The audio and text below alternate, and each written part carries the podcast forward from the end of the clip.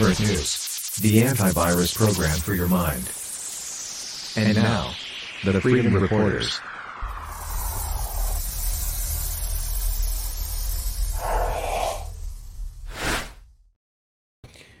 Good evening, everyone. I'm Rick Walker. Welcome to a special broadcast here on the Maverick News Channel. Tonight, we do have the Durham by election all candidates forum, and we're about to get started with that. We don't have all of the candidates with us, but we do have some of them, and we're going to engage in a, I think, a pretty interesting discussion and explore both the local and national issues here tonight because the entire country has its eyes on the riding of Durham, the riding formerly held by the leader of the Conservative Party of Canada, Erin O'Toole. It's up for grabs, and it is.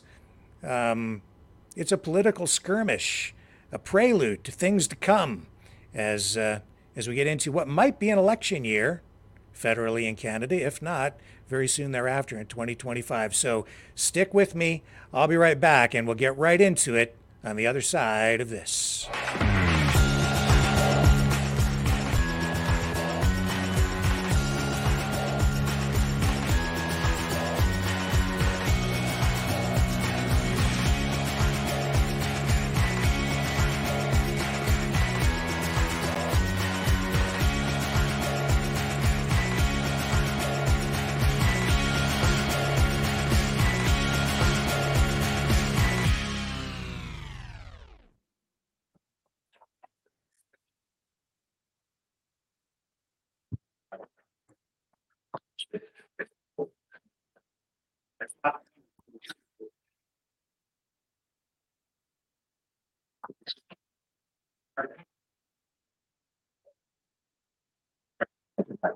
Okay, hello everyone. Yes, my name is Gail Robertson, and my uh, business right now is Gail Now, but I'm actually a recovering journalist. So I spent over a decade in mainstream media. Uh, I've also managed an advertising and promotion department, um, and now have my own business. And I also have my own show called Curious Minds with Gail Now, where I address various topics uh, that uh, either aren't being addressed sometimes in mainstream or maybe people that aren't getting having a voice. So I've uh, like Rick, uh, come from a background uh, in journalism, and I probably lean towards I'm someone uh, considered or I consider myself fairly nonpartisan. So I I try to uh, uh, keep an open mind, and as Ted Lasso would say, be curious, not judgmental.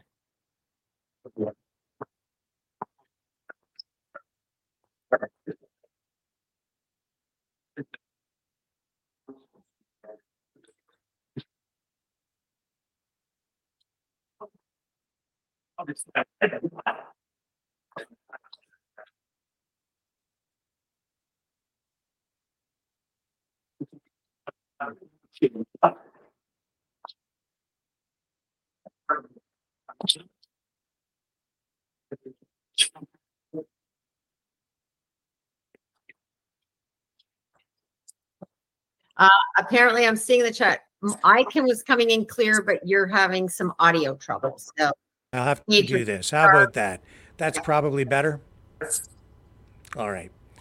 The audio system is a little wonky. Okay, so Gail, hello, hello everyone. I was just saying that uh, before we get into our introductions with uh, all of the candidates here tonight, uh, we're, we're into an into a forum looking at the riding of Durham, which takes in that red dot there on the Southern Ontario map of Mississauga, Scugog, Oshawa. It's in the Greater Toronto Area, formerly held by the leader of the Conservative Party, Erin O'Toole. It's up for grabs. It's an important riding. It's a by-election and a prelude of things to come as we get into what could be an election year this year federally, putting Justin Trudeau and his Liberal government, um, uh, I guess, on trial with the with the voters, and we'll we'll see what happens. Um, we don't have all of the candidates here with us tonight. We do. I have to mention, out of fairness, that uh, there is a new Democratic Party candidate, Chris Borgia. We have Pranay Gunti, who I thought was going to show up tonight, said he was coming, but isn't here. He's an independent candidate. Jamil Jivani with the Conservative Party. I don't think he has done any debates and is not really doing any interviews with media that I've seen. So he did message back finally and said that he's not showing up tonight. Kevin MacKenzie represents the Green Party, also not here. Robert Rock with the Liberals spoke with them, looked like he might come, but so far no show. Maybe he'll show up. Adam Smith with the Rhinoceros Party, uh, very elusive. Never got to speak to him, very difficult to find. And um, the rest are here. So let's start with Grant Abraham on the other the other corner and, and have you introduce yourself and what party you represent, Grant. Uh, your microphone is muted, I think. Yes, it is. Thank you very much.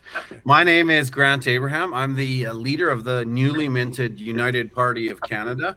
It's an, essentially a center right party that is a new expression on conservatism, conservatism in Canada and it's seeking to reconcile the fiscal and the social conservatives back together again in our nation. So I'm I'm grateful for the opportunity to have the chat, and thank you for hosting this Maverick Media. And Khalid, um, over to you. You represent the centrist party. Yeah, hi. My name, as you said, is Khalid Qureshi, and I'm from the Centrist Party of Canada. A new party. We we formed it only about three to four years ago. Uh, we registered it across uh, Canada, and we have been able to um, to field some candidates uh, in the past uh, couple of elections. Uh, this time, I am the one in uh, in the front. I'm not the leader of the party, but I am a main component, and um, I have um, an intention that I'll go with the party some way as long as I can survive with it. Um, the, cent- the centrist party believes in a balanced approach, a balanced approach to all the problems that we have, uh, the financial issues that we have, uh, the social issues that we have, and uh, political matters. Uh, all those we need to have a balanced party, and we believe in transparency in finances, which is our main target, and a unity across Canada, end to end, coast to coast. Okay, and Trish Conlin with the PPC. Hi, everyone. Yeah, thanks for having this uh, forum. It's great to have a discussion with everyone. I'm with People's Party of Canada. It is the fastest growing party in Canada. I wasn't a politician, I was an entrepreneur before and very successful. I, I put that all on hold because I saw that none of the parties were representing the needs of the people. There was gross government overreach uh, that I witnessed during COVID not standing up for individual rights. Uh, since then, it's only gotten worse with the removal of parental rights with Bill C4 by all the parties. Um, you know, the the assault on people's uh, homes and uh, the, the, poverty I've witnessed. So I, I, believe the best platform for Canada is the People's Party. Uh, I'm a conservative. I'm a Christian. I think I'm, you know, we've seen that it's a fake liberal and a fake uh, conservative running who are spouting slogans, but not about any real issues. People have seen with me, it's not really left or right anymore it's right and wrong. And when you have a government that's making people poorer, sicker, and more demoralized, and not there's no opposition, we have a weak opposition. It's time for new leaders leadership in Ottawa. And people know me. I came to the community almost 20 years ago with my late husband. We bought a dealership, wanted to, you know, employ people with jobs. Since then, you know, I've raised my kids here. I spoke out during COVID, and some people who didn't like that um, now come up to me on a regular basis and thank me for the courage that I have. Now I know there's an audio issue with everyone here. Yes. Um, um, so what I'm going to ask is if uh, when you're not speaking, if you could just self mute your microphones, that would be of great help. Yeah, I'm just wondering, Tish, are you wearing uh, earpiece? No, I, I don't think it's me. I just have uh, I just have my one microphone on because I'm getting I'm hearing you twice. I think it's it's like pinging around. I don't know what. Anyway. Yeah. Uh yeah, I don't know. I cuz I've done podcasting myself. That was one of the fun things I did. Uh, you know, when I, my uh, business was basically destroyed through censorship, but I started podcasting. So I have a mic here, but uh, I've never I haven't had that that echo. I hear it with Rick as well It's better now. I'm thinking if everybody keeps mics off except when you're speaking, it may help. I will give that a try. And uh, uh, Rick, I just want to say thanks to the people in the chat that are letting us know. I'm keeping an eye on that, so we'll we'll try to. I know audio is always an issue, so we'll keep an eye on it. And uh, okay, Would you like me to say that again? Would, could you hear it? No, I, I cut think out we, we got it. We got it. Okay, it was just a Okay. little echoey, but no, everything came through. It's just a bit of an echo. Okay. okay. So, I can now, Trish. You ran in the last election. I'm just going to show people the results from the last election in 2021. Erin O'Toole came away with 46.5% of the vote. The Liberal candidate at the time, almost 30%. The NDP, 17.5, and you came away with 5.5. So that's kind of where things stood in 2021. It has been a conservative stronghold, but things are a whole lot different now. The the issues I think are a bit different. We have different candidates as well. And Gail, let's get right into the questions because we want to keep this thing moving along. Uh, and I'm going to throw it over to you. Okay, number one question I think is on a lot of people's minds is uh, what would you do as a newly elected MP to address the issue of inflation in terms of people finding it difficult, you know, for groceries, rent, and mortgage payments? So, what would you do to address inflation and maybe give a little bit of a overview on your economic policy in 20 words or less? Okay, let's start with Khalid on that. Sure, sure. Why not? Yeah, inflation. Um, I've been suffering from it. I go out to the grocery shop, and uh, by the time I'm done with just enough of what I have, my budget is gone. So we are all suffering. Uh, inflation is a is a, is a reality. Uh, There's uh, there's no need for blaming any government or whatever for that, for the inflation. But the question that we ask ourselves and we ask our government whether the government is on the local level, whether it's on the provincial level, or it is on the national level, the federal level.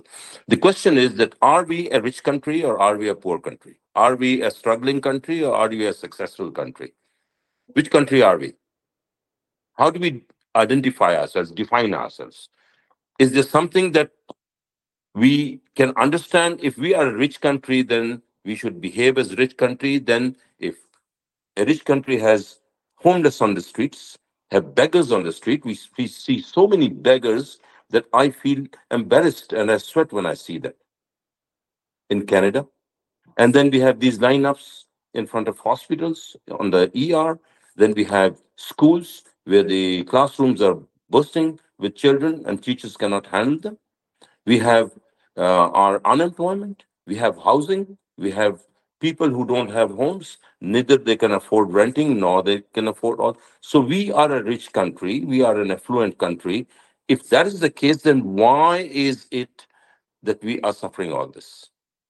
Why are we being taxed so heavily, heavily than other countries and heavily than other provinces? And why are we then still suffering? If we are a poor country, then why is the government of Canada spending so much money outside the country?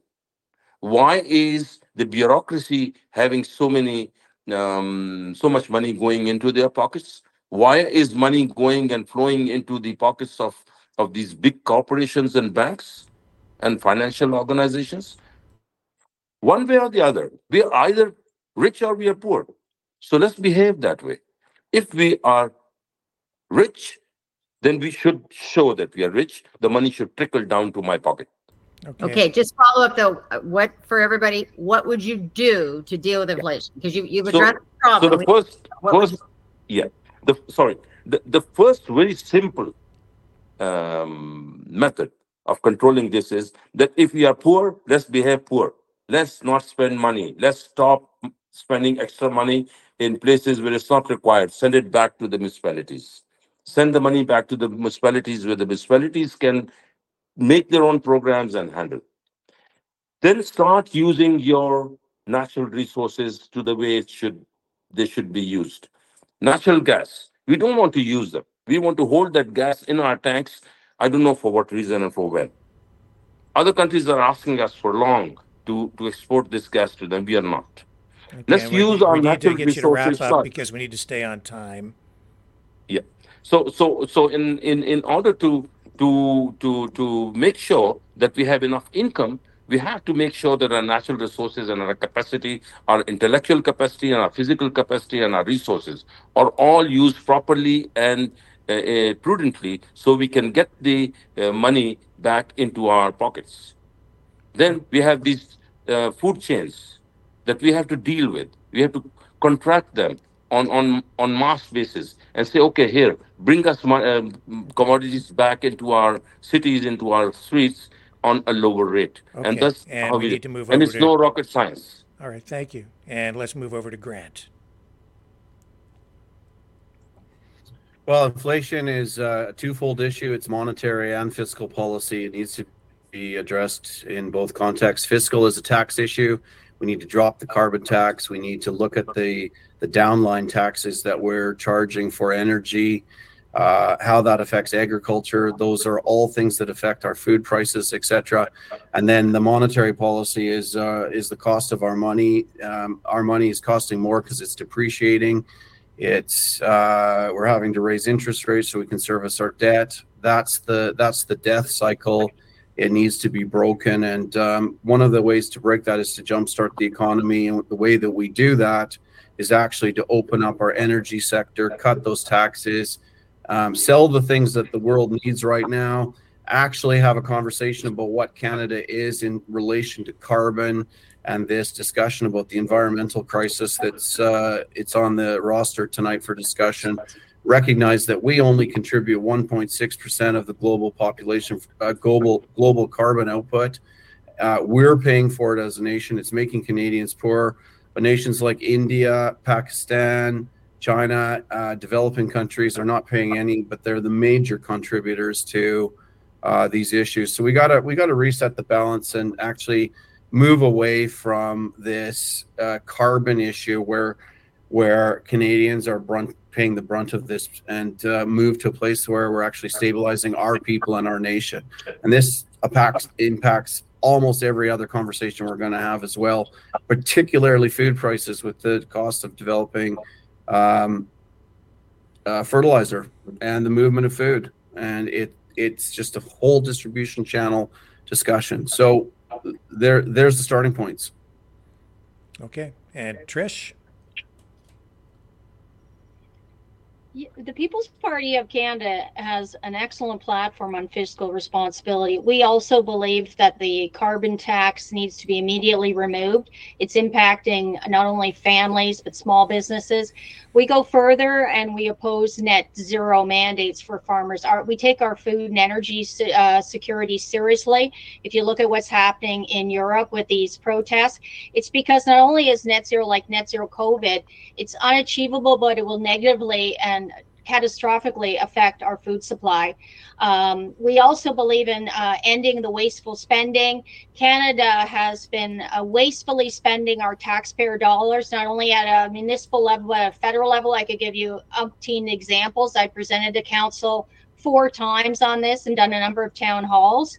We also need to reduce and eliminate foreign aid. If we're not looking after our own veterans and homeless, we shouldn't be sending money to conflicts that are complex and um, and not it, it, not our business. We we had a historical role as peacekeepers, and I think we should uh, gain respect on the national international stage again by being peacekeepers and reducing foreign aid spending, particularly now that we're in crisis. We can also protect wages. Uh, there is a lot of uh, uh, temporary foreign workers coming into Canada that are undercutting Canadian workers for salaries, and that's affecting uh, people uh, people's uh, ability to provide food. We can we can really work on local initiatives, buy local, rebuild our manufacturing sector. That's going to help with inflation. We can build it here ourselves and also support uh, high level jobs that are uh, well paying instead of the MIC jobs that are out there. Service economy jobs tend to be lower paying.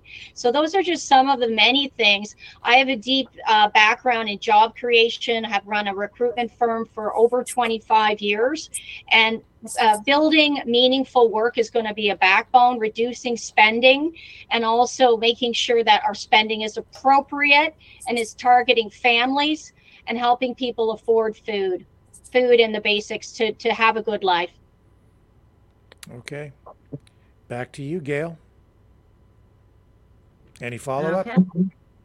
Uh, no, I think everybody uh, addressed it in a way that uh, I mean we we're also missing our uh, the other two candidates that would probably address uh, also the questions, but I thought each person gave some ideas, which was what we're trying to get to. Um, so the next question, also one that is, um, I think, top of mind for a lot of people uh, in terms of the impact on it's happening on uh, our communities. So, uh, what is your position on immigration policy into Canada? Is it my turn? Okay, let's start with Trish and we'll go around the Okay. clock that way this time. Okay, thank you. Yeah, the People's Party of Canada is the only federal par- party that maintains we need to lower uh, immigration significantly. We've had in 2022 over 600,000 immigrants and non-permanent residents into our country, and it's put enormous stress on housing, healthcare, and jobs. We're in a we're in a stagnant economy right now. There's not enough jobs, doctors, nurses, or homes, and we're we're also allowing um, record number of refugee claims. And Canada's uh, putting up refugees in luxury hotels while kids. I've talked to many who are living on the street who have a university degree, working two jobs, can't afford living. That's not kind. When you're in an airplane and there's turbulence, they've always taught you have to put your own mask on first.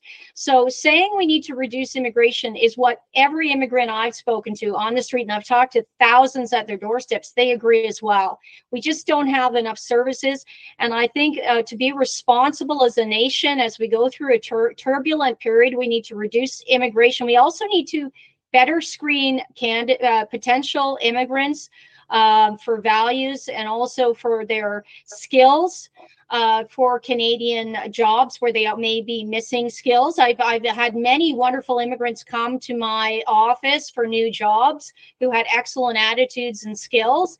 And they too now say that people are recklessly being allowed in. We aren't doing proper screening or background checks. So the People's Party position, which I support for a, as a Canada First MP, is we need to clean up our own mess right now. We're in turbulent times. We need to reduce significantly reduce immigration to solve the housing and healthcare crisis so that our elderly and critically ill aren't dying waiting for treatments. So we will reduce immigration, and that is what the constituents of Durham want as well.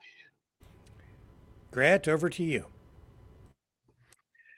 Well, this is uh, this is definitely an interesting conversation because we've never had this problem in Canada in relation to the correlation with housing and immigration. And so uh, the conversation has to, must be set in the context of demand uh, that is coming into the country through immigration and housing. And uh, I, I tend to see these issues as requiring a solution that that fits into a broader economic strategy that actually helps us decide how much immigration we have, starting with a moratorium until we've actually created a, a supply issue for our housing and we care for these issues. Now it does it can be a very short term thing, but we need to look at this. I don't think the PPC is the only party with an immigration policy like this. And uh, we need to think carefully about what we're talking about when we say, say things like that. I just think that the, the economic framework for Canada has been stretched too far. I think the big issue in our country is we're not asking why we're having this in, increase of uh, immigration to this level and why our government is uh, pushing this this far. We've always had a responsible stage growth that allows people to immigrate into our nation and allows our country to absorb them uh, and adapt to our culture, our traditions.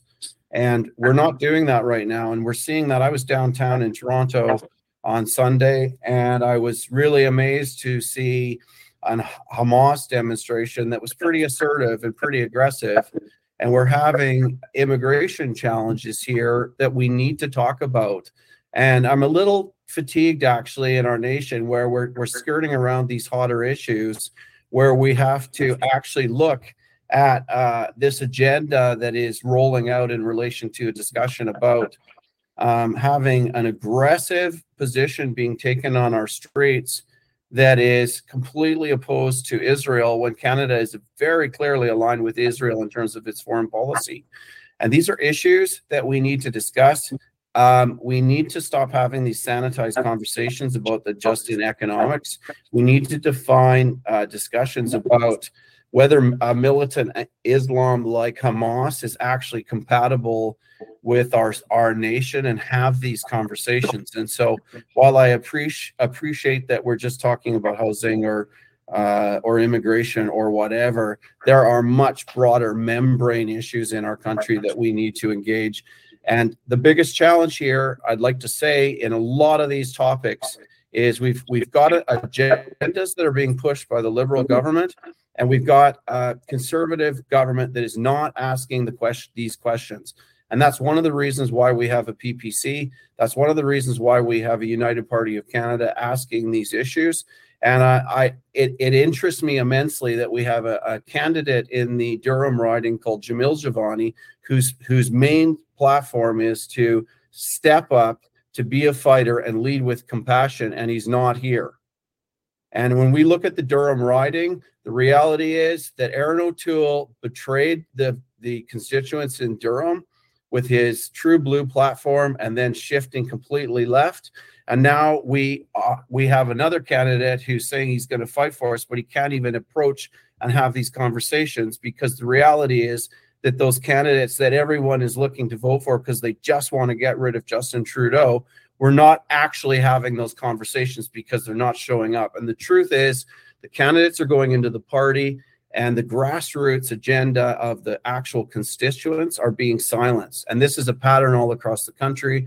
I sat on the EDA of a of the conservative uh, board out in BC, uh, and I know exactly what is going on here. And so this is why we must have these conversations, and we must have them holistically as a nation, and stop stop tiptoeing around these broader issues and look look very clearly at our immigration and determine what it is that we want to to bring into this country. We're a nation of immigrants. I celebrate immigration. I'm never going to allow anyone to say that I'm not in support of immigration. My father's an immigrant to this country, but there are much bigger issues going on here. It's time to have those conversations and not be timid about them. Okay. And Khalid, make sure you unmute your mic. I, I muted your microphone for, for noise suppression. So make sure you unmute it and yeah, hi. Yeah. Yeah. Yeah. Uh, immigration. Uh, the take uh, that the Centrist Party of Canada has is that immigration immigration is a must, is a necessity for Canada. We have a very wide, very big landmass, one of the biggest countries in the world. We have natural resources. We have our um, um, borders open to oceans, and we have so much more. We need people. So saying that immigrants coming in, on one hand, are a burden on the economy is absolutely wrong. It is important that we must get. The only problem is that the management of these immigrants is the responsibility of the government. If they bring in immigrants, 600,000 in one year, and we do not have the infrastructure for that number, then we are making a mistake somewhere. So it is not the influx of the immigrant that is the issue. It is the management of those immigrants that's the issue. And if we say that we, uh, if as long as far as I understand, when we are uh, uh, getting these immigrants every year, we issue a list of the required categories of these immigrants, categories in terms of experience and in terms of their uh, profession. So if that is the case, then somebody somewhere is making that list of, of, of categories. And that list goes out. And then across the globe, we get these people according to the slots that we have offered them. Why is it that these people, when they come in here, they don't find the jobs that they have been allotted for? So there's some massive mismanagement on one hand. So it is not the influx of immigrants. We cannot stop that, or we may be able to control that and organize that, but we we have to manage it and manage it properly across the uh, the shores of Canada. But the more important thing that Grant has said is, and I'm completely in opposition to that. The coming in of the type of people or pointing out to the type of religion they have or the type of faith they have or the type of creed they have or the type of caste they have is completely not acceptable. We cannot simply allow people to come in based on a certain belief or a certain religion or a certain type or a certain region. We are a country who has been a neutral country, has been a, a sympathetic country, has been a kind country. We have people with big hearts. Canadians are known for that, and we cannot have a policy which goes out into the world saying that we are discriminating one over the other. If we have seen rallies on our streets in the past few days, and if we are allies with Israel, well and good, we are. But being allies with Israel, if I am an ally with uh, you, it doesn't mean that I will not stop you when doing something wrong. It is my duty as a Canadian, it is my duty as a country, as a Canadian, who is known for a certain character in the world, to behave according to that character. And, and Canada will behave according to that. Okay, and because so, so so so uh, let me complete that. Sure. So it is important that we understand that having seen violence or aggression on the streets by a certain group does not mean that we make decisions according to those. We are a free country. We have allowed those people to come in and they will say what they have to say. And we must listen to them and we must according. Our prime minister goes out and says that i we are standing Israel unconditionally and that all parties, all political parties must be friends with Israel. This is what the Prime Minister said. The, the, uh, the Centrist Party of Canada does not agree with that. There's no, nothing in the world which is unconditional. We have a contract, we have an agreement, and there are conditions. So There's nothing unconditional. Okay, so, so, what I'm what I'm going to do because you did address Grant directly is I'm going to give him an opportunity yeah, to respond to that, and and in fairness, we'll we'll also allow Trish to respond if she wants to after Grant.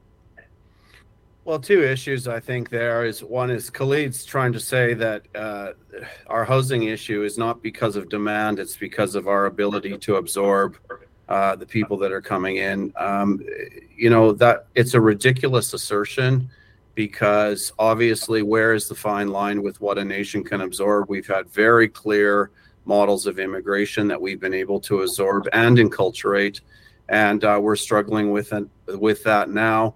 And I think the other thing is that I don't want you to go away, Khalid, and make this a Muslim issue because I have all kinds of Muslim friends in this country and they've lived here for a long time. So it's not an issue with Islam. I'm talking about militant Islam that's seeking to wipe off one of our allies from the ocean. Just put your hand down for a second and you can come back to me. This is a real this is a real issue. And and and you say that we're a peaceful country. We're actually a country that is based on very clear values. We fought in two world wars to oppose tyranny and repression. We've sent our soldiers over to deal with issues in the Middle East.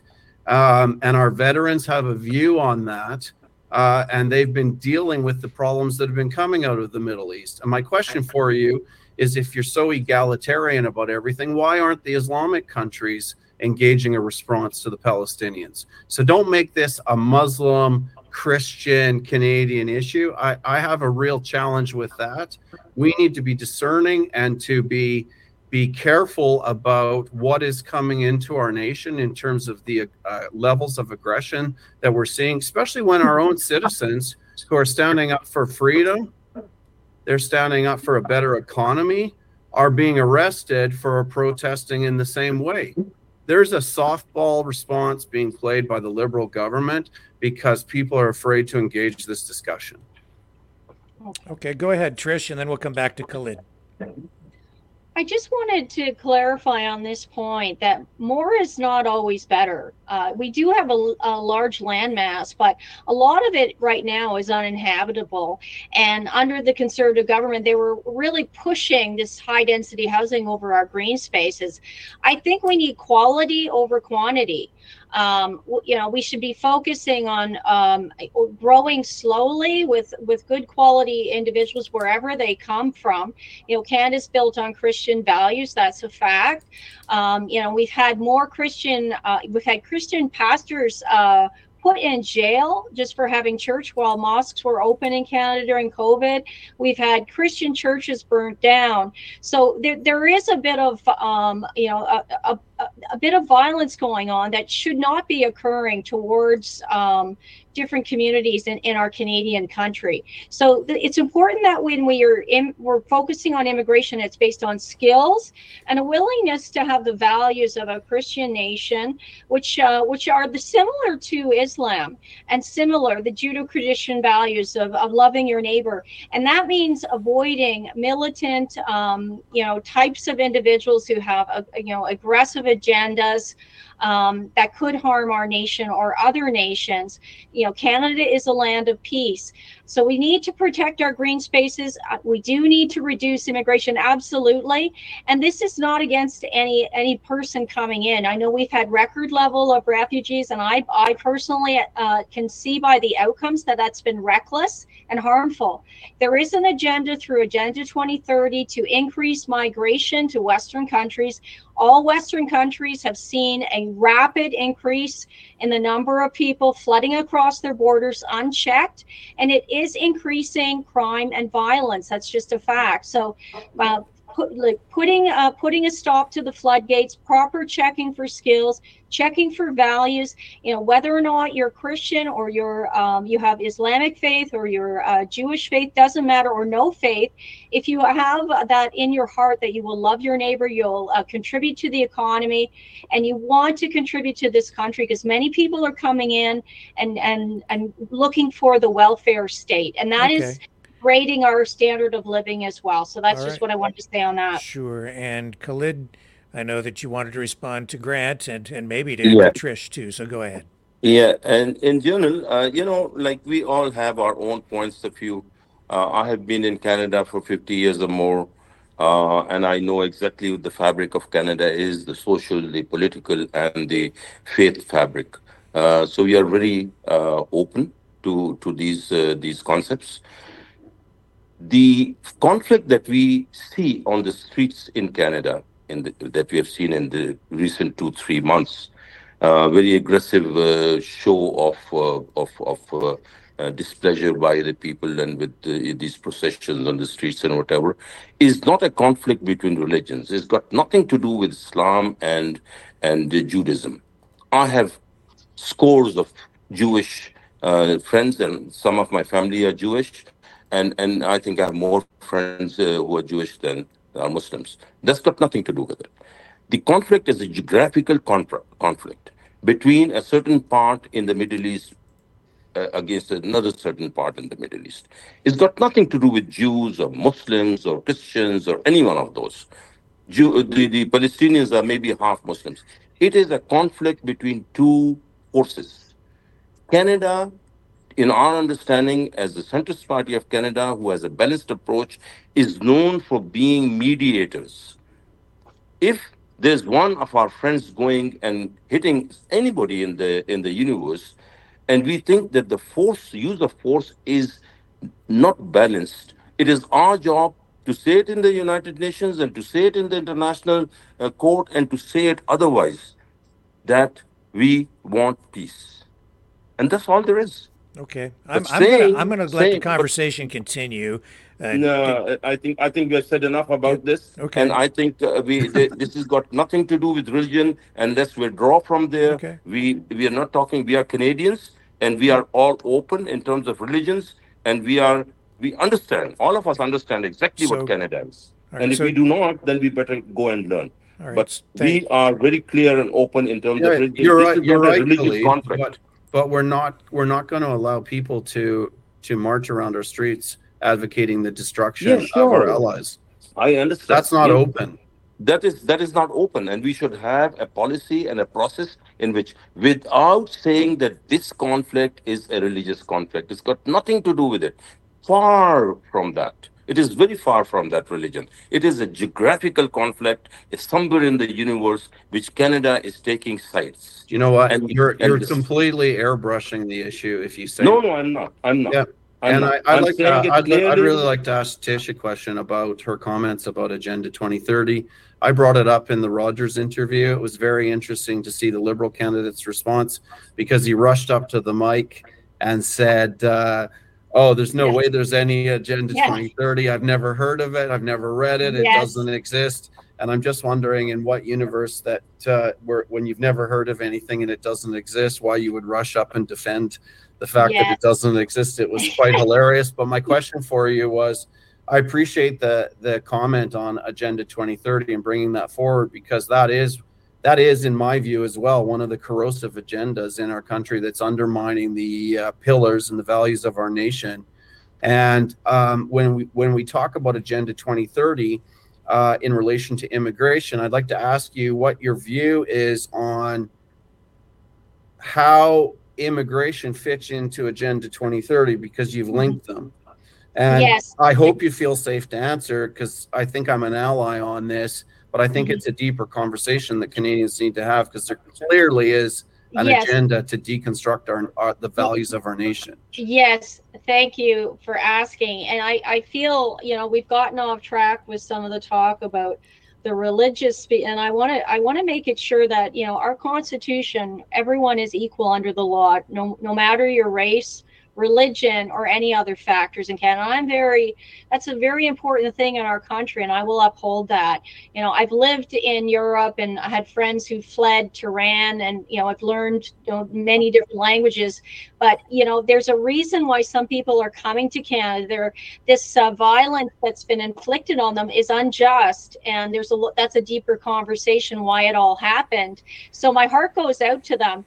But what is happening is is um, under agenda 2030 which is a real agenda being implemented at a local level through ICLEI under the guise of a climate emergency allows for loopholes where um, countries western countries can be flooded with uh, with uh, migrants uh, whether war or climate. And they're not being screened properly. A lot of them are fighting age males. Um, there there are some real concerns and there's some parallels to the increase in violence we see in the united states europe and in canada.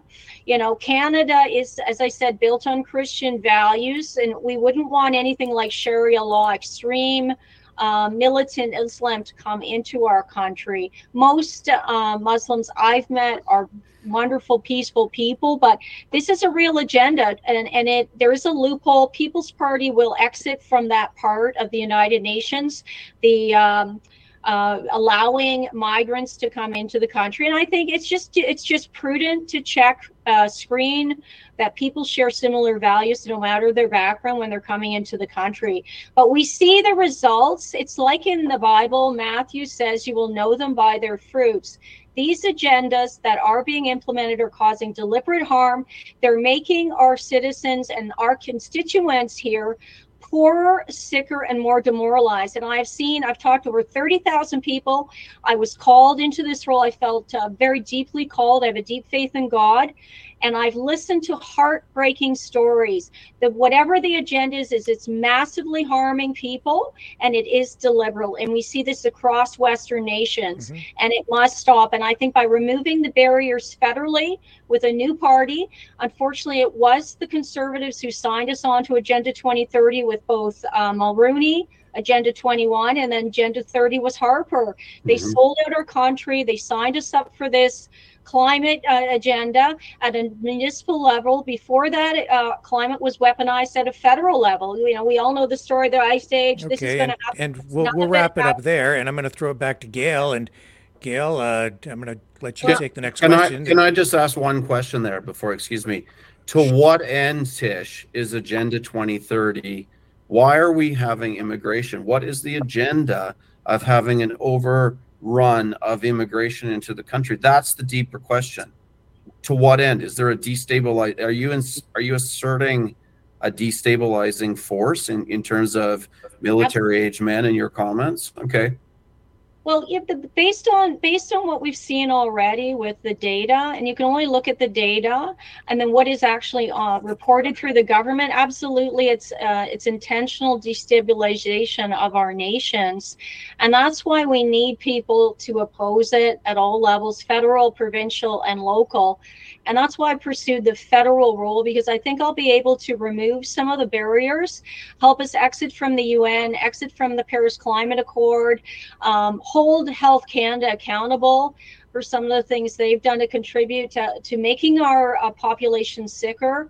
You know, I had a um, I had a big event, it was packed, and I did invite Dr. Paul Alexander, Dr. Chris Shoemaker, uh, whose voices have been silent. So I think that we can course correct when people step into courage. We uphold our law and we. Um, we have a debate with with different uh, professionals for both climate and with COVID. COVID, the COVID agenda, the COVID experience uh, implemented uh, things that caused great harm to our to our people, and I think we need to investigate that further as well. Okay, and and I'll, I'll let Khalid respond. Of course, is that okay with you, Gail? Yeah, uh, I. Um, And I think we're very. gonna wrap up this topic, but let's, if, Khalid, if you can just wrap it Yeah, up. I'm just Yeah. going to wind it up. It is uh, disappointing, and I am actually very disappointed in in the type of conversation that's gone on in the past few minutes. Uh, this is not a religious platform. The mention of the Sharia law and the mention of the Jewish people and the mention of the Muslims and the influx of all this is not something that should have been on this platform.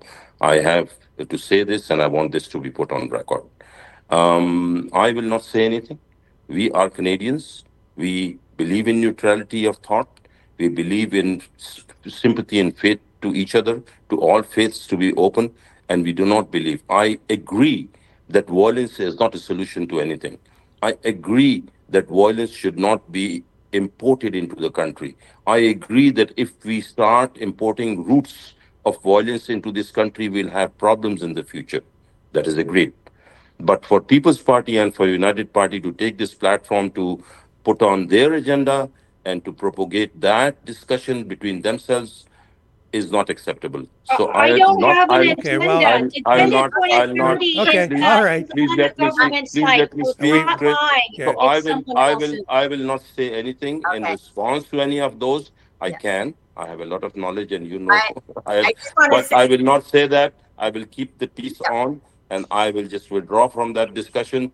I, but I did not like it. The taste is not good in my mouth. Thank you. I just want to interject because I think what you, the points you made are very valid. And I think after listening everyone, what I wanted to do is wrap up a little bit because what I heard were some common points. And, uh, and I think the other point I wanted to make is someone who spent a lot of time listening on these topics. And I knew this topic might be a hot button one. At the same time, this is something that people are talking about on the streets. And we have a somewhat, I think, good Mhm. place here to have some of these discussions, Khalid. So I, I, I, I hear what you're saying that, you know, what I've witnessed as of many years as a journalist, one thing I've always said is that, you know, there are good journalists, bad journalists. There are good people in certain religions and there are bad people. And, and they're in every, whatever group you want to name someone, not everybody is good in that religion. Not everybody is bad. Right. So I, what I want to go back We to. can, we can have, we can have a discussion on religion someday, and all of us can Yeah, be there. or- or And that that'll be a hot one. But uh, I'll be, one, I'll right. be ready to come in. But at this, in this discussion on this platform, that is not the the way I'm going to take. We are talking Canada, and I love Canada, so that's that's I. I think Well, that's We all do. Are you serious? We all love Canada. That's why Yeah. we're, I we're know, running. I know, I know. So- I know we do. So this, I know we do. This We went air, off- Khalid is Yeah. We went off a blows little me away. beyond our borders, but but that's fine. That's Hamas. It happens. Hamas and It happens. Hezbollah exist, and that's why they're protesting outside. I, I don't even Jewish want to mention those people. You know who are Yeah, I know. Of they? I don't you know. I'm a Canadian. I don't know them. Me too. Yeah, we That's don't know what's happening. We don't know them. They're geographical Okay. Issues, All right, and these Gail. geographical issues Back- have to be back to geographical. Gail. Now they've And- come to Next Canada. and question. we'll, and we'll Yeah, move we have to on. mute some mics, Rick, just so I can continue on. Because what I want to Yes. get to is the common points. Because the question is, what is your what was the policy in immigration?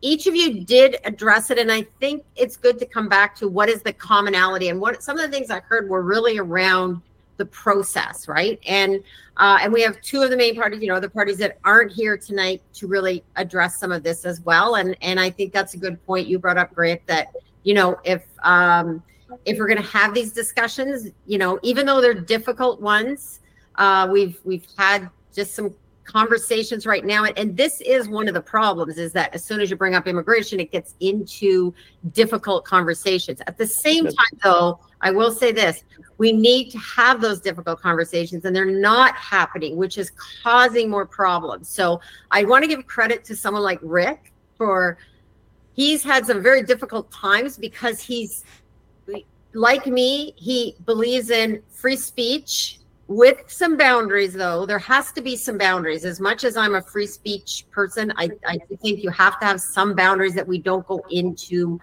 areas that can really uh, you know increase or encourage hate or violence towards anyone right but what i want to go back to is some of the points because i think this needs to come up when we're talking about an impending election is things like you know process um, and i think grant you had brought up about you know, connecting housing to immigration policy. Tish, you mentioned looking at, you know, the management. So, and I think Helen, you did, I am pronouncing your name wrong. I'm sorry. I practiced it beforehand too.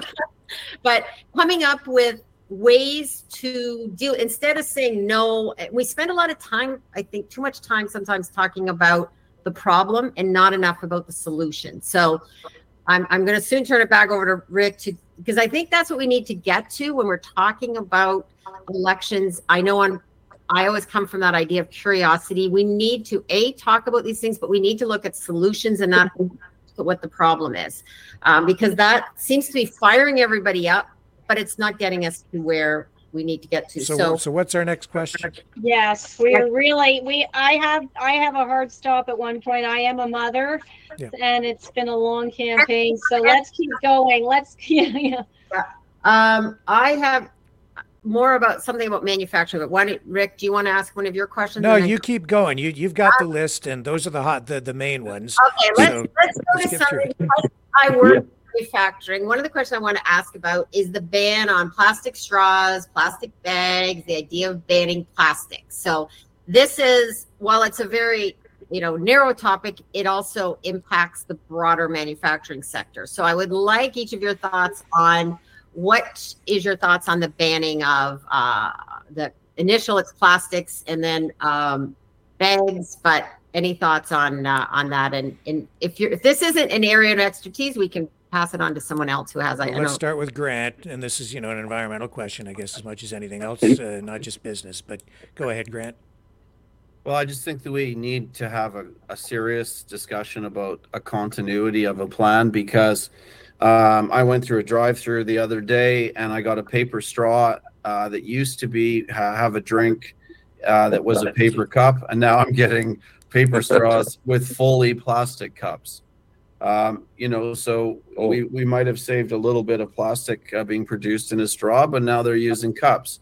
So um, it, it just doesn't seem to make sense. I think it's uh, it's very much an issue that we want to engage and take care of, but it's you know there's such bigger discussions about the environment that we need to have uh, beyond straws and cups. And I'm not saying it's not important, um, but this discussion about our environment. I think, as Tisha said about getting out of the Paris Climate Accord, I agree with that. We need to have these bigger environmental discussions and actually assess, again, a part of a broader economic strategic plan. What is our response to climate? I'm not invalidating uh, the effects of climate change. I still and continue to question the actual contribution of humanity to climate change. And I'm quite suspicious about the agenda. I think it's woven in to Agenda 2030 as well in terms of uh, why Canadians are getting poorer uh, and why we're having this ridiculous agenda. You know, um,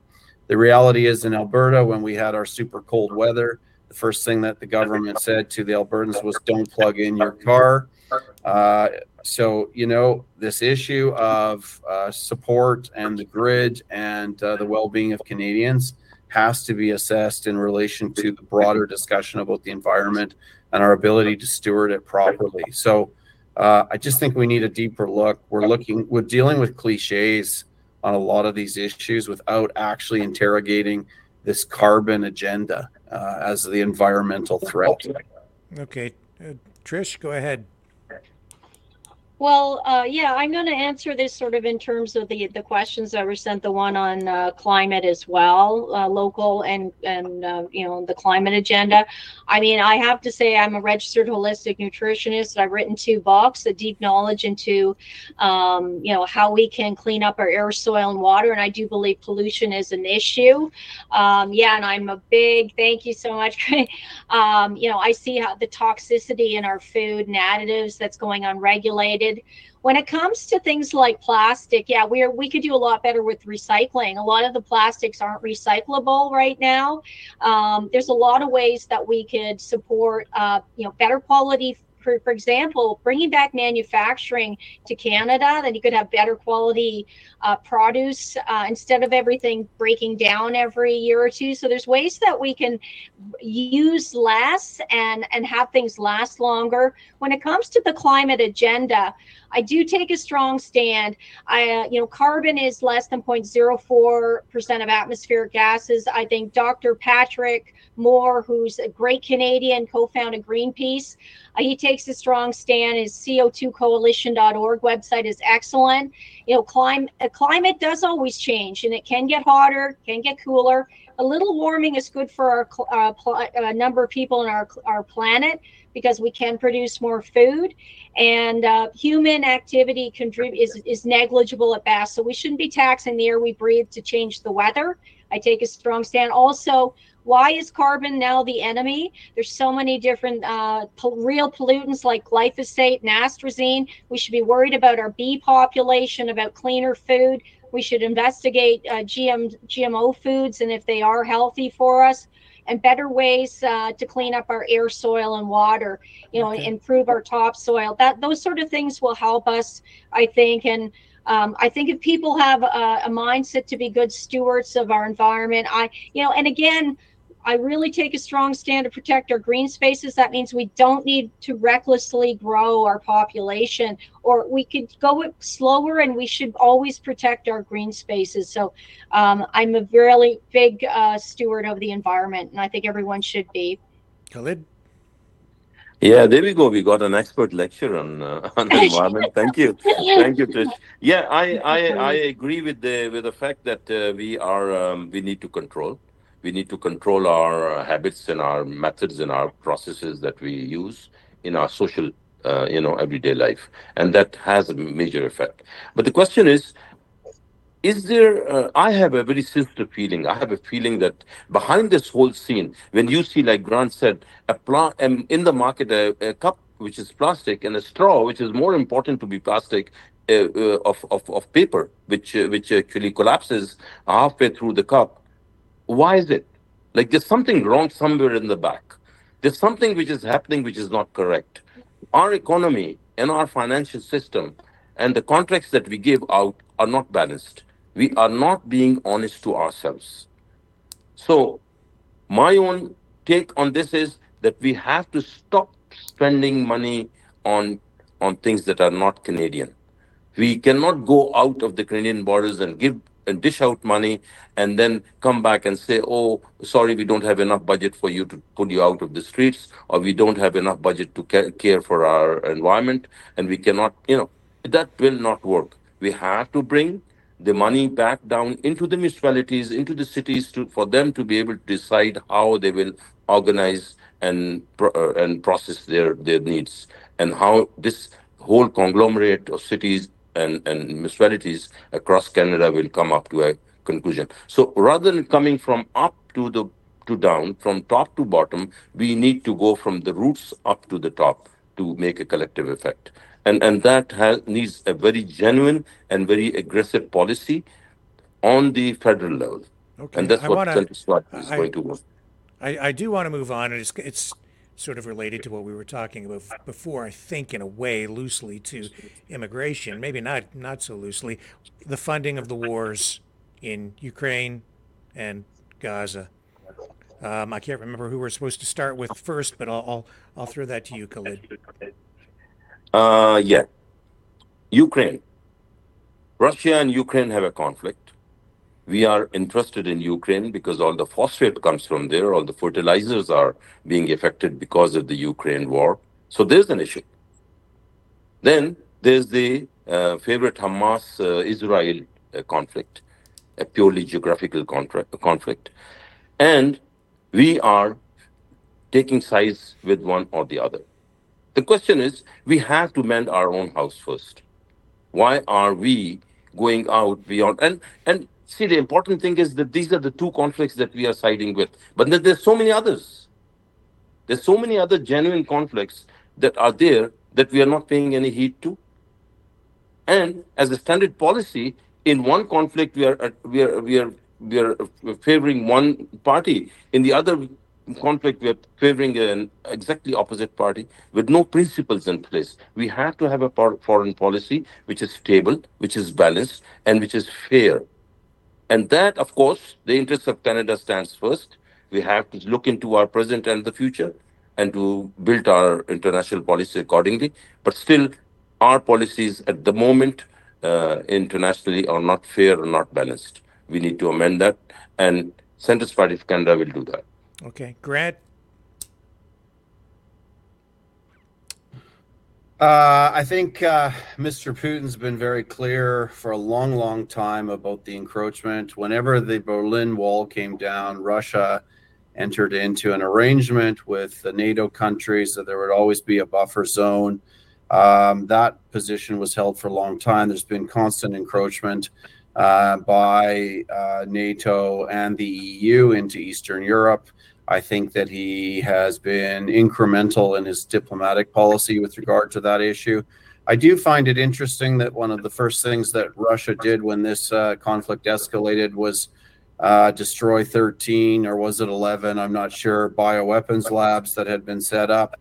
Uh, my instinct is that this is uh, is more of a proxy war than we actually think, and I think that to identify uh, what's going on in Palestine and with Israel as a geographical war is another airbrushing by uh, Mr. Qureshi here because Hamas and Hezbollah are funded by Iran and the entire agenda of the Iranian regime at the moment is to see Israel and the Jews removed from the earth.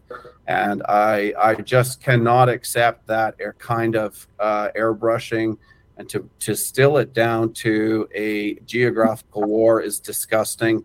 And I am a Canadian. There's the truth. So um, I think we need to probably just agree to a disagree on that. But that representation is is ridiculous. Okay, Trish. My my um my perspective uh, when elected will be to uh, protect all human life and promote peace. I have taken a deep dive learning into the uh, conflict with Russia Ukraine. I do see that there was a, a breaking down of the Minsk agreement. Uh, Russia tried many times uh, to negotiate peace, even uh, at the last minute. NATO forces encroaching, and then again, almost negotiate peace we don't have um, all the facts in that conflict like a lot of others. There's been skirmishes all over Azerbaijan. It's just not reported in the news. If Canada was always having to take a side, it's sometimes very gray who's where's right and wrong. So I will protect all life. I think it's a tragedy in the Middle East. I think the loss of the lives of the children in Palestine, and uh, that is unconscionable human loss. But and I I do uh, hope very much and will advocate for peace in the Middle East for a settlement. I know the Abraham Accords came close, and I think all life should be protected. So I think there's there's a lot of wrongdoing um, in the Middle East, and I don't think it's quite so clear and I my heart goes out to those who've been affected, both uh, Jewish uh, deaths through to brutality and the Palestinian lives lost. So mm-hmm. I will take a path of peace when elected. Protect all life. Okay, Khalid, you can respond. I'm sorry, I wanted to stay uh, quiet, but uh, Grant's uh, comment was uh, needs response. I completely disagree. The the conflict in the Middle East is not a religious con- conflict. You're connecting it to Iran, but you're not connecting it to Saudi Arabia or Iraq or Israel or or to to to to, to Syria and others, or to maybe to Indonesia and Pakistan and all those countries who are Muslim countries. Uh, you're not looking at that point if you're just looking at Iran, which is uh, not not a very active uh, partner. So we are listening listening to all this news from the U.S. and we're listening to one side and we're making decisions on the uh, a partisan decision. I do not agree. This is not a religious conflict. But Grant, you can keep your contra- uh, your your opinion, and if your party has the same opinion, then I'm not very.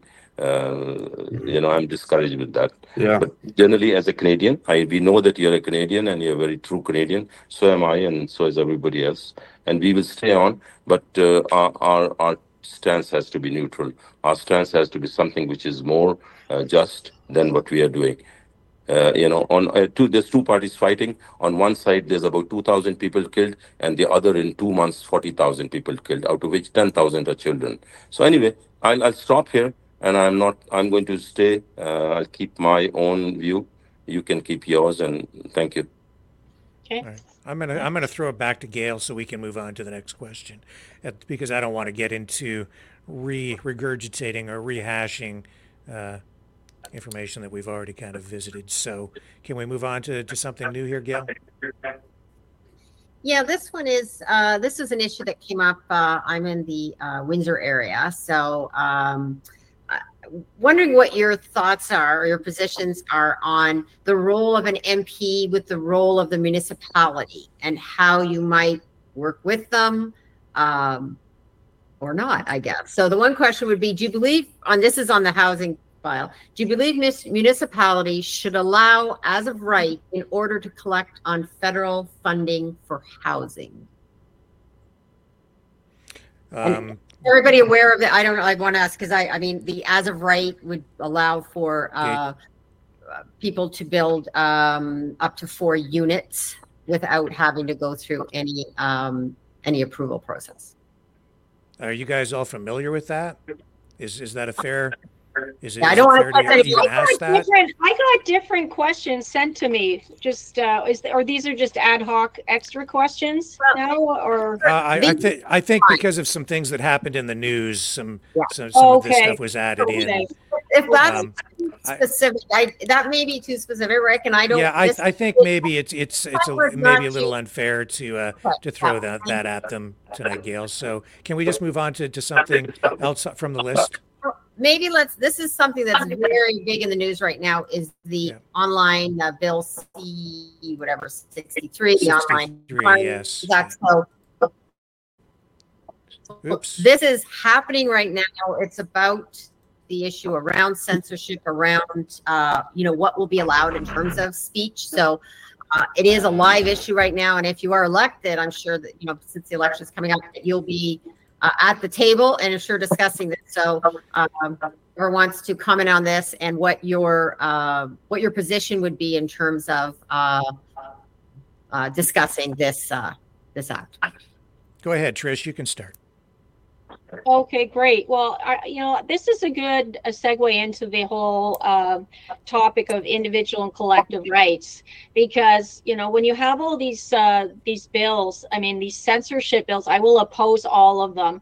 It's it's caused catastrophic damage to not have open and respectful debate in Canada. So Bill C C eleven and now a Bill C sixty three. I'll also stand against the digital ID and and digital central bank digital currency that could be tied to a social credit score, which would, you know, give uh, ultimate control into, you know, our, uh, you know, corrupt government, and you know, push us to adhere to a certain narratives and be punitive if we're not, just like occurred during COVID with vaccine passports and, and bankers, uh, truckers having their bank closed. But that specific bill i will absolutely vote no on and and um, oppose it if absolutely and i think what we need in canada part of the polarization i do you know fault the media. Our our, our mainstream media has been fueling polarization uh, fear mongering to canada and i think we they need to start doing their job of reporting truth reporting sincerely and also reporting hope there needs to be more hope given these opportunities for unification. So these sort of bills, I will absolutely oppose all sorts of censorship. I mean, the foundation of all democracy is built on free speech. When you take away free speech and free dialogue, now just like Khalid, you know, we have a conversation. We all don't agree. We have different perspectives, but we can have a respectful debate, and that's important for a functioning uh, democracy. So I will absolutely oppose that and other government overreaches.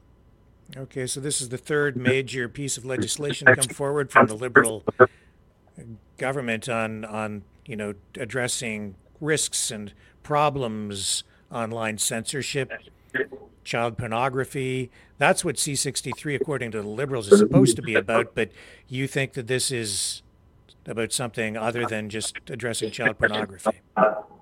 I, mean, I'll just add, uh, then I'll let others. Is that I, you know, I'd have to look at the full, uh, the the full bill. And again, a lot of times, and the, the, the conservatives started to make these bills really long. I interviewed uh, uh, Randy Hillier on my podcast, Tish Talk, last year, and he said MPs and MPPs don't even read the bills. The party just tells them how to vote. That's how bad it's gotten in Canada. So we need shorter bills that that address one topic.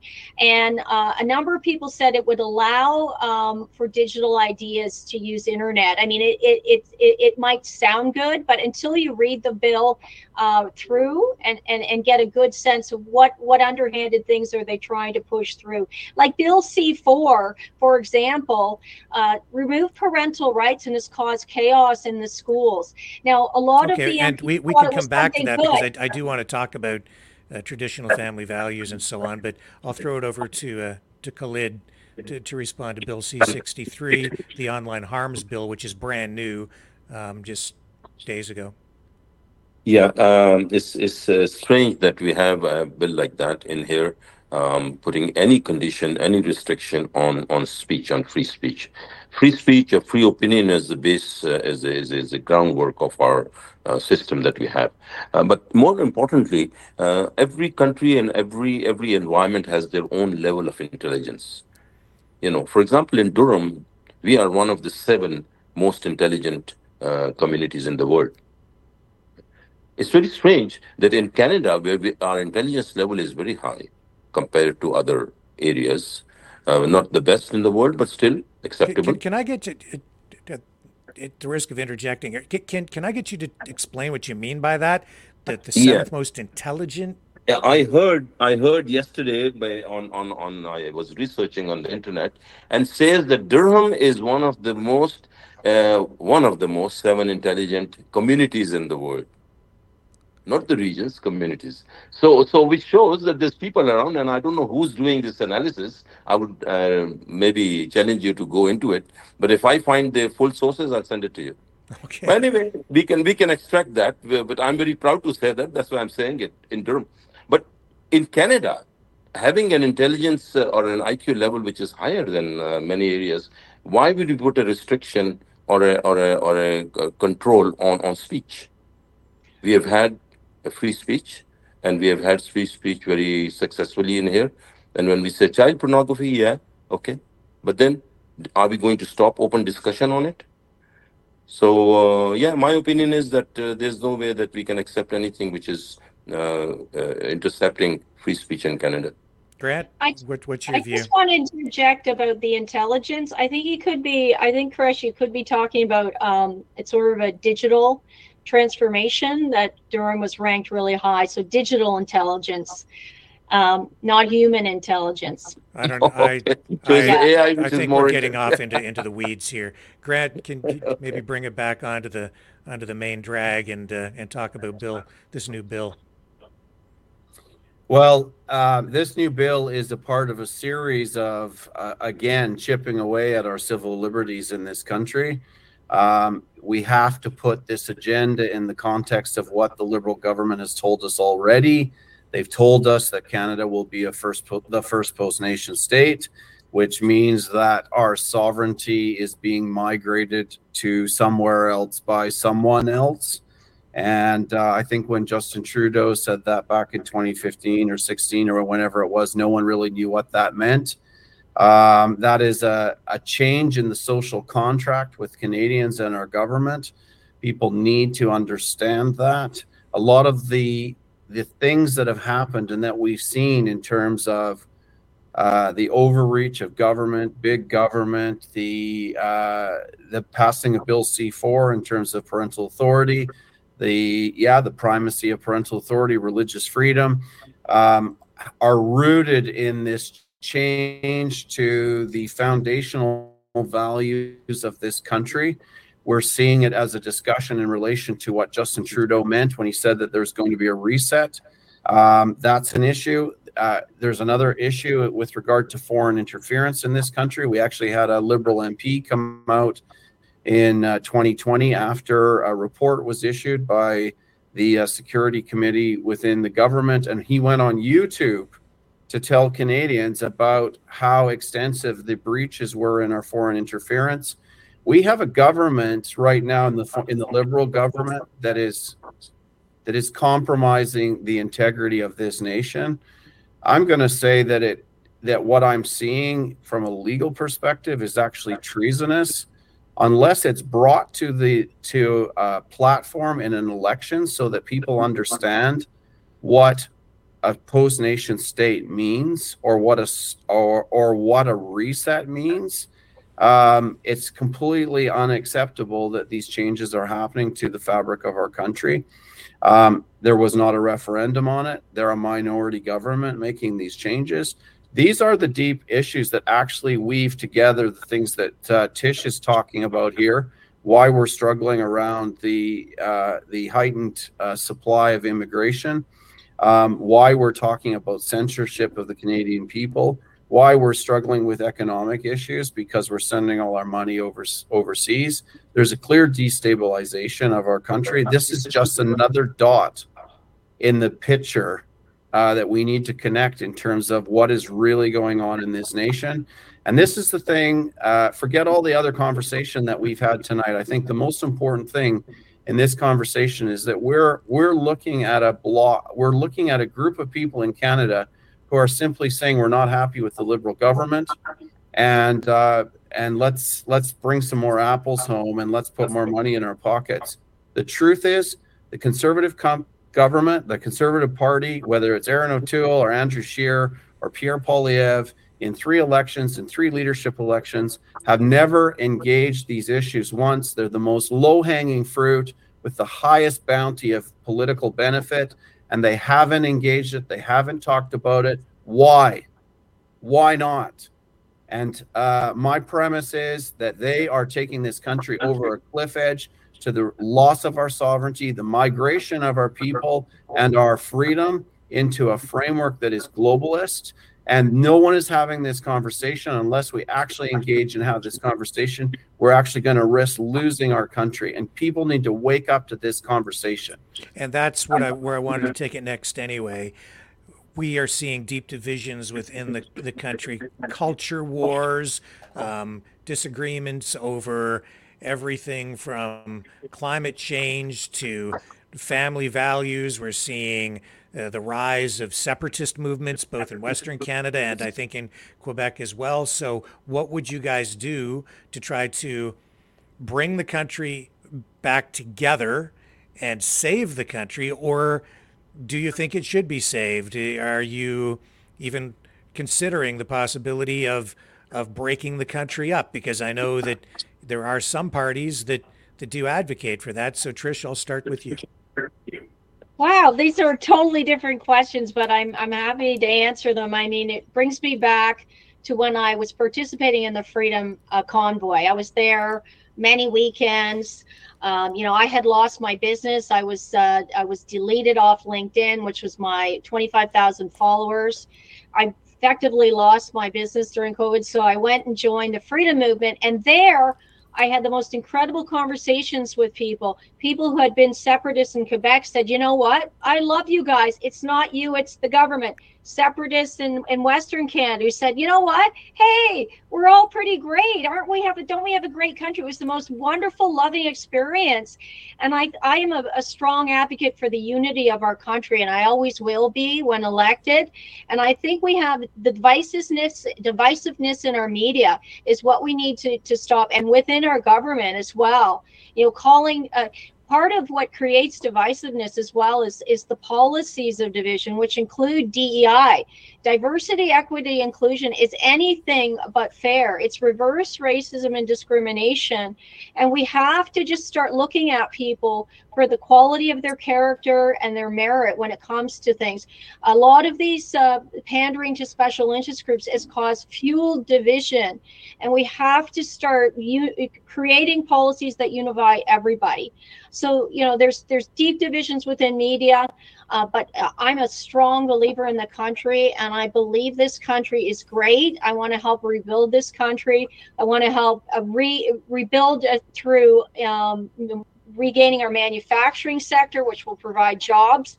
People are united when there's jobs, reopening our energy sector, maybe uh, equalizing some of the transfer payments over time. Um, you know, I love our western uh, part of Canada. It's a strong uh, conservative part of Canada. I love the French aspect. I, I speak French, and my first job was in Quebec.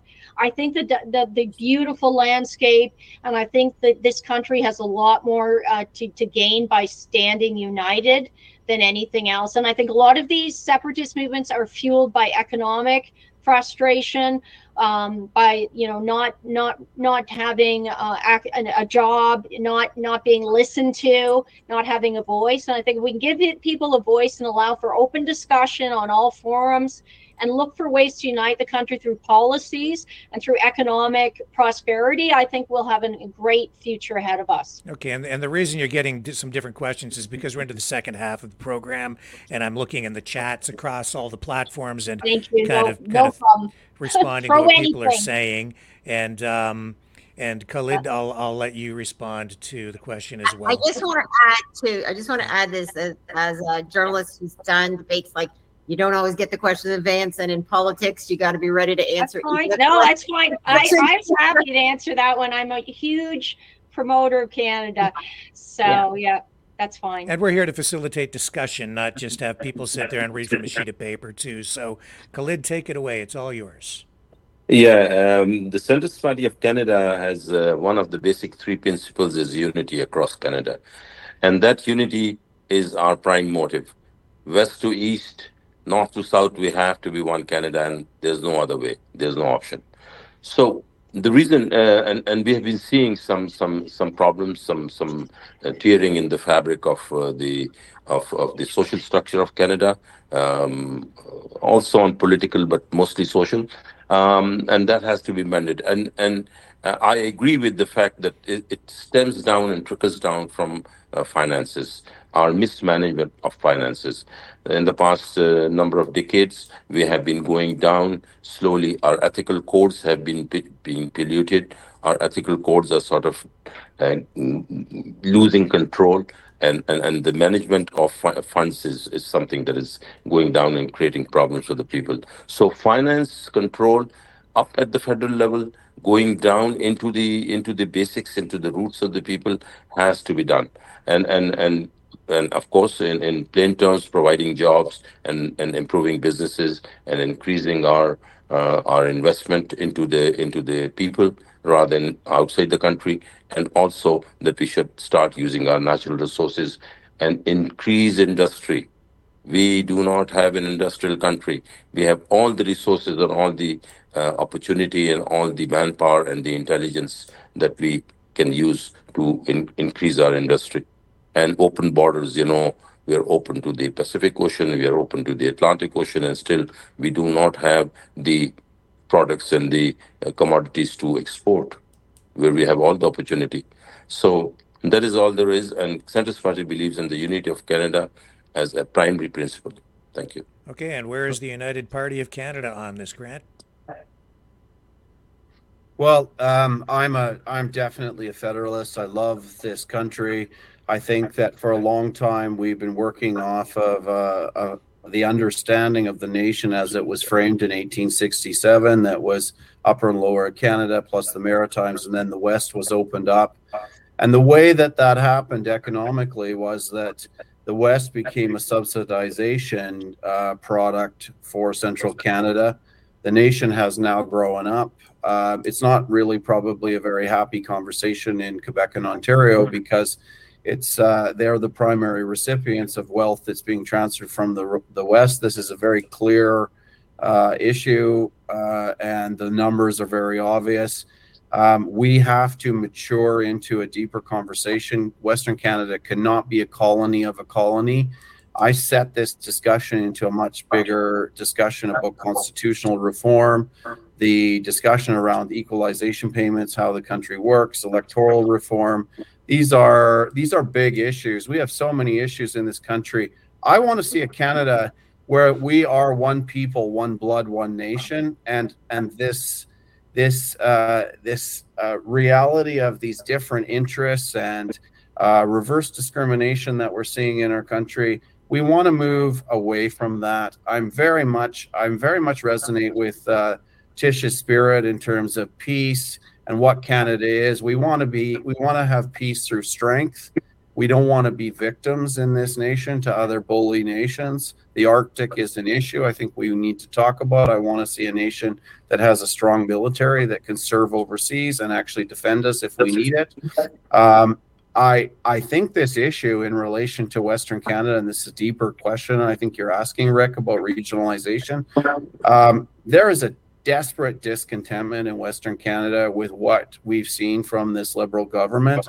Um, one of the reasons that this party has been formed is because we're not, we don't have political parties in this country that are actually addressing this issue coming out of Western Canada. We can talk about freedom uh, all you want. The conversation has moved on even from the from the formation of the PPC. And I think this is where I need to speak with Maxime Bernier about this because it's not enough now uh, in a maturing nation like we're in, just to talk about freedom and libertarianism. We have much deeper, deeper issues to engage uh, in relation to our nation. And Western regionalism is a is a profoundly significant issue. I feel like uh, when I talk to people on the street here in Ontario about this, there's kind of this vague uh, notion of the West being kind of unhappy, but hopefully it'll just go away and they won't do anything about it. I'm starting to think that the way forward in this discussion, there's a famous saying in in law, uh, and and and don't take this literally, but the, it's a it's a, like a 16th century saying. It says contracts without swords are meaningless and what that means is, unless there's a real, a real uh, threat to the parties in a union that make people take notice and soberly engage a discussion, it doesn't happen. And I'm not suggesting a militancy or an uprising. I'm actually think I'm actually saying that one of the reasons I'm here tonight is because we need to take a higher valued position in our in our nation so that we don't descend into those situations because the threat of that is actually real. And i'll tell you that because there is a there is a militant component within our nation that given the undermining of the nation that we've seen with the liberal government and the inability of our key parties to actually stand up and speak to those issues that people are having to be curtailed from actually taking issues into their own hands. Some of them are leaving the country. There's a there's an exit of this of this in the country we've got to deal with this issue. I think that this regionalization, uh, regionalism conversation is actually a really important conversation because in it, in within it, in in the sense that there's a credible threat of Western Canada saying, you know what, we're going to pick up sticks and draw a line at the Manitoba border. Goodbye. We're sick of subsidizing uh, Quebec and Ontario with our with our resources, which is the reality in the last since 1960. And I think if we actually have that conversation, we can actually reforge this con- this country so that it's set up for the next 150 years. So I am a federalist. I want to see Canada stay together, but unless we have these conversations and actually deal with these deeper issues now, um, I think the country's seriously in peril across it. When we've we've talked about a number of threat issues now in the nation tonight and um, this these all come to a well may come to a head in different ways and i'm trying to have the discussion to get ahead of it i am i am i've been a my family's been a conservative party uh, voter all our lives, but I can see now in the chemistry of our nation, I think this is what the PPC is saying as well. Um, the chemistry of our nation, we are having superficial, shallow end conversations about what the real issues are that are causing Canadians to be disgruntled. And unless we actually have start to have these conversations about our sovereignty, the protection of our borders and our people, us coming together and fusing as one people, one blood, one nation. Uh, and we start to deal with these things that are causing the disunity. Uh, the, the press is only a is only a propaganda component of what is actually corroding the value system of our framework and is what is creating the imbalance. I have been so interested and grateful to speak with people in the Durham constituency about this because there is there actually is an awareness of these issues more broadly and they are starting to think about it and process it the ones that are are having these conversations and um, and I actually am I'm encouraged because I'm seeing a huge discontentment with the liberal NDP uh, kind of partnership although it looks like it's going to go on now uh, but there's also a, a, radical dissatisfaction with the Conservative Party because they know that there are shallow discussions happening that aren't really ad- addressing the issues. There's a there's a curating, an electioneering curating, which is going on to preserve their position because they simply believe they have they that it's their election to lose, and they can't risk having these conversations because they have been completely acting uh, in omission to have these conversations. And so uh, this regionalization issue is linked into the threat to our nation. It's linked into the economic policies that are being implemented. It's linked into this Agenda 2030 uh, discussion. And we seriously need to connect the dots to have these conversations. Okay. And we are, the, the clock is ticking here. So I'm just going to ask Gail, is there anything else that uh, you think we, we need to, to address here before we go to the wrap up comments from everyone? No, I think this has been uh, an interesting discussion here for everyone. And the only comment I, I have to agree that, you know, not having some of the other candidates here uh, is maybe not the best. However, I do think that the people who showed up tonight, uh, it says a great deal about uh, each of you and also that we were able to have this conversation and even if everybody didn't agree on everything. So i think that's a good sign because it means we're all talking about things that uh, about the need for change it seems. I think that's a, a common theme that we're hearing is a need for change. So okay and um, i just want to let everybody know that this this program will be reposted across other social media platforms as well, where live streaming is not available, but it, it will be posted far and wide. And you guys, you the candidates are free to use this material in any way you would like as well. So if you want to cut it up and use clips from it, uh, you can you can certainly do that freely. And now we will go to final comments from each of our our guests. Uh, Khalid, um, go ahead. Uh, where where are we at tonight with the centrist party? Oh, make sure that you've unmuted your mic. Your your microphone is muted. Yeah. Well, thank you for inviting us here, and uh, it's nice to have a good discussion with Tish and Grant and uh, Gail and you, Richard. Um, the Centrist Party believes in uh, primarily two prime two basic things: financial transparency and honesty, and national unity. And these are the two prime pillars of the Centrist Party of Canada. So we'll move on that. And uh, I wish uh, the best uh, to all the parties in this election, and let's see how it goes on. And even beyond this election, we'll continue to interact and, and, and exchange thoughts and see how we move on in the interest of Canada. Thank you. Excellent. And Tish, go ahead.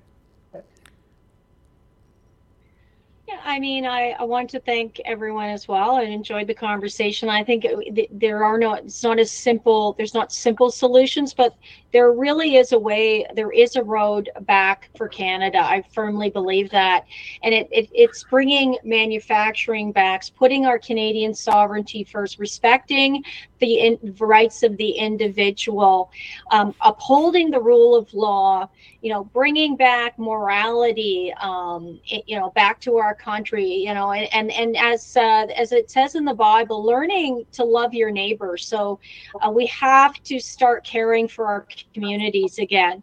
And what I lost uh, you know to take a stand was significant in my life but it it pales in comparison to what could happen if people don't take a stand for our country. And that's why people have over the course of the last few years grown to trust me. I've nurtured unity open discussion debate. Sometimes we didn't agree just like khalid today and even grant and i not on everything. And i think it's very important that you learn how to have a discussion where you disagree and you do it civilly uh, what I promised in this campaign, people really like the commitment to restore parental rights. I'm pro family. It's very important. And uh, we have a death government. It promotes death. We have the, one of the highest rates of suicide now. The biggest thing we boast about is the MAID stats, medically assisted in dying. We need to promote life. We need to promote families. We need to give young couples the opportunity to have children. All of these things um, I will support. And I also will reduce the immigration now to solve the housing and healthcare crisis. And I think as an MP, one of the questions you asked, Gail, was, you know, how will you interact with the municipality? But overwhelmingly, people want lower immigration. I do need to carry forward that to Parliament. I think we should have a referendum right now. The Liberal government, even in the 80s, reduced immigration when we were in similar economic chaos. But I'm also going to protect the green spaces and will very much oppose net zero policies because we have a rich uh, farming communities in Durham so I really want to go forward. I've written a number of books. You know, I'm an emotional intelligence trainer. I've helped companies build thriving teams, learning how creative, creative problem solving, and different things. So I want to help our community be healthier, happier, and more prosperous. And all this can be done by removing federal barriers um, and promoting a healthy lifestyle here in Durham, holding some of our government. Uh, bodies accountable for gross government overreach. I think that also needs to occur and it hasn't. I can tell you, I used to vote conservative because I have a small business. I cannot tolerate um, a, a, a uh, opposition that votes with the liberals and NDP on almost everything that is not a true opposition. Already, just the uh, yesterday, Poilievre wants to send over more money and more weapons to Ukraine, which is unbelievable. Instead of uh, helping to negotiate peace, we have far too many people perishing in these conflicts. So yeah. I will I will make sure in Durham that we focus on a Canada first policies and Durham first first, okay. and it, I think it's going to be a good a good outcome for PPC. Right. And Grant, uh, United Party of Canada, wrap up. Yeah, thank you. Uh, well, look, I'd like to see our country reconnected to the founding principles, which are the supremacy of God and the rule of law, and actually link our value framework back into that because we're not having the discussions that we need to have because we have a moral vacuum right now in this country. So there needs to be a linking up there. I need I will work to see the threat to our nation dismantled as the leader of a federal party. We are looking to build MPs across this country. We're targeting 250 for the next general election. This agenda is seeking to be implemented from coast to coast. And this is something that uh, I believe we need to to be talking about these issues that we've touched on tonight. We need to be talking about we need to restore the strength of this nation. We need to return our sovereignty to our people. We need to ensure that freedom is secured. And you know, I, I always appreciate Tisha's comments because she identifies clearly where she's coming from in terms of her perspective. And I never really do because I don't like talking about myself. But I will say this: I'm a, I'm I'm a happily married uh, man. I have four children. I am a Christian as well. And uh, we are the only party that is running in this election that is pro life and seeking to support the family, support the, an adoption. Uh, adoption framework for life across this country. And um, I see the hand going up there, Tish, but I think you have a real conversation to have within the PPC. I've had it with Max of how you're going to integrate and reconcile Uh, a pro life or pro family, as you call it, uh, perspective with libertarianism, which is exactly the yeah opposite. i could just say because i'm pro-life and pro-family i think the bigger and, you know and i think the bigger problem here is that we have couples not even having children because they can't afford it in our country we have kids committing suicide and and drug overdoses re- record levels we have a death cult here in canada I agree. think we have to we have to go forward to build communities that nourish the hope of life. And I don't think um, you know myself as a candidate, I think I you know I take a strong stance to support all life here, whether it's a teenager who's addicted to drugs because we are pushing these sort of toxic things on our kids, Sure. or an elderly person who's so hopeless because they're so lonely that they're going to uh, go in and, and ask for aid. So I think right across the board, we need to encourage life. And I think PPC is the only federal party that's taken a stand on some of these critical issues. And you see it whether it was uh, standing with the parents with um, the Million March where I spoke, standing with the truckers, you know, standing against the mandates. And when you look at the personal loss that a lot of the people across Canada who are now PPC or People's Party candidates, they have taken slander, they've taken personal loss, and they stand for all the values that we need to rebuild our country. So I think it's the by far the best platform for Canada, and yeah, that's why. And that's great. It's my Yeah. conclusion. So maybe I could just finish. I just think I don't read that on your policy. I think it's a distinguishing point. And while you may hold those views, which I actually respect and honor, I'm not seeing that uh, within your fr- your framework. I see your leader struggling to actually clarify that point nationally, and I think that that's an internal conversation that the party needs to have. Uh, I know that in some of the by-elections, as I followed along from uh, across Canada in my book reviews, namely uh, in Manitoba, people are struggling because there's not a forthcoming answer from the policy framework of the leader. This is not a directional comment towards you. I have no doubt that your your those are your views, and I like the fact that you always uh, refer back to life and hope because that is a huge piece that our nation needs. But the reality is, the PPC is struggling with its governance model and it's struggling to define what its framework is on this important issue and to sugarcoat it with all those amazing things that need to happen. The fact is, the party doesn't have a doesn't have a constitution after five or six years. People are deeply concerned about that Neither in terms of England. accountability. England. Neither does I- yeah. accountability. Um, uh, I would beg to differ with that, actually. But anyways, uh, and I think that in in terms of an assertion for a political party that's been around for five year for five years versus England that has birthed democracy in the Magna Carta, that's such a shallow comment.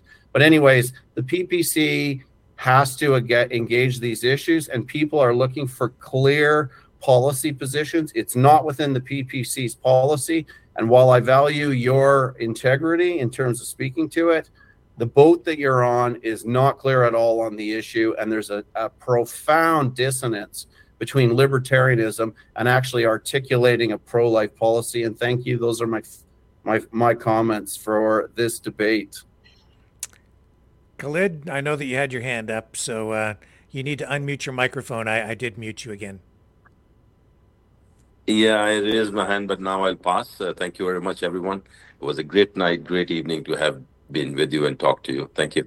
All right, and with that, we will wrap up. Thank you all. Thank you, Gail, Khalid, Grant, Tish. It has been a, a great conversation. I think we kept things on track, and uh, I'm very appreciative. Best of luck to all of you. Uh, voting day is March 4th. I believe the advanced polls have they closed now. I think today was the last day, right, for Yes, advanced they have closed voting? yesterday.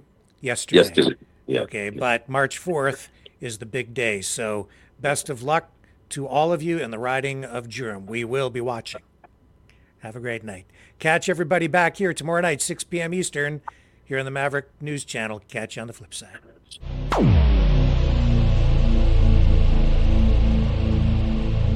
This has been a Maverick Multimedia production.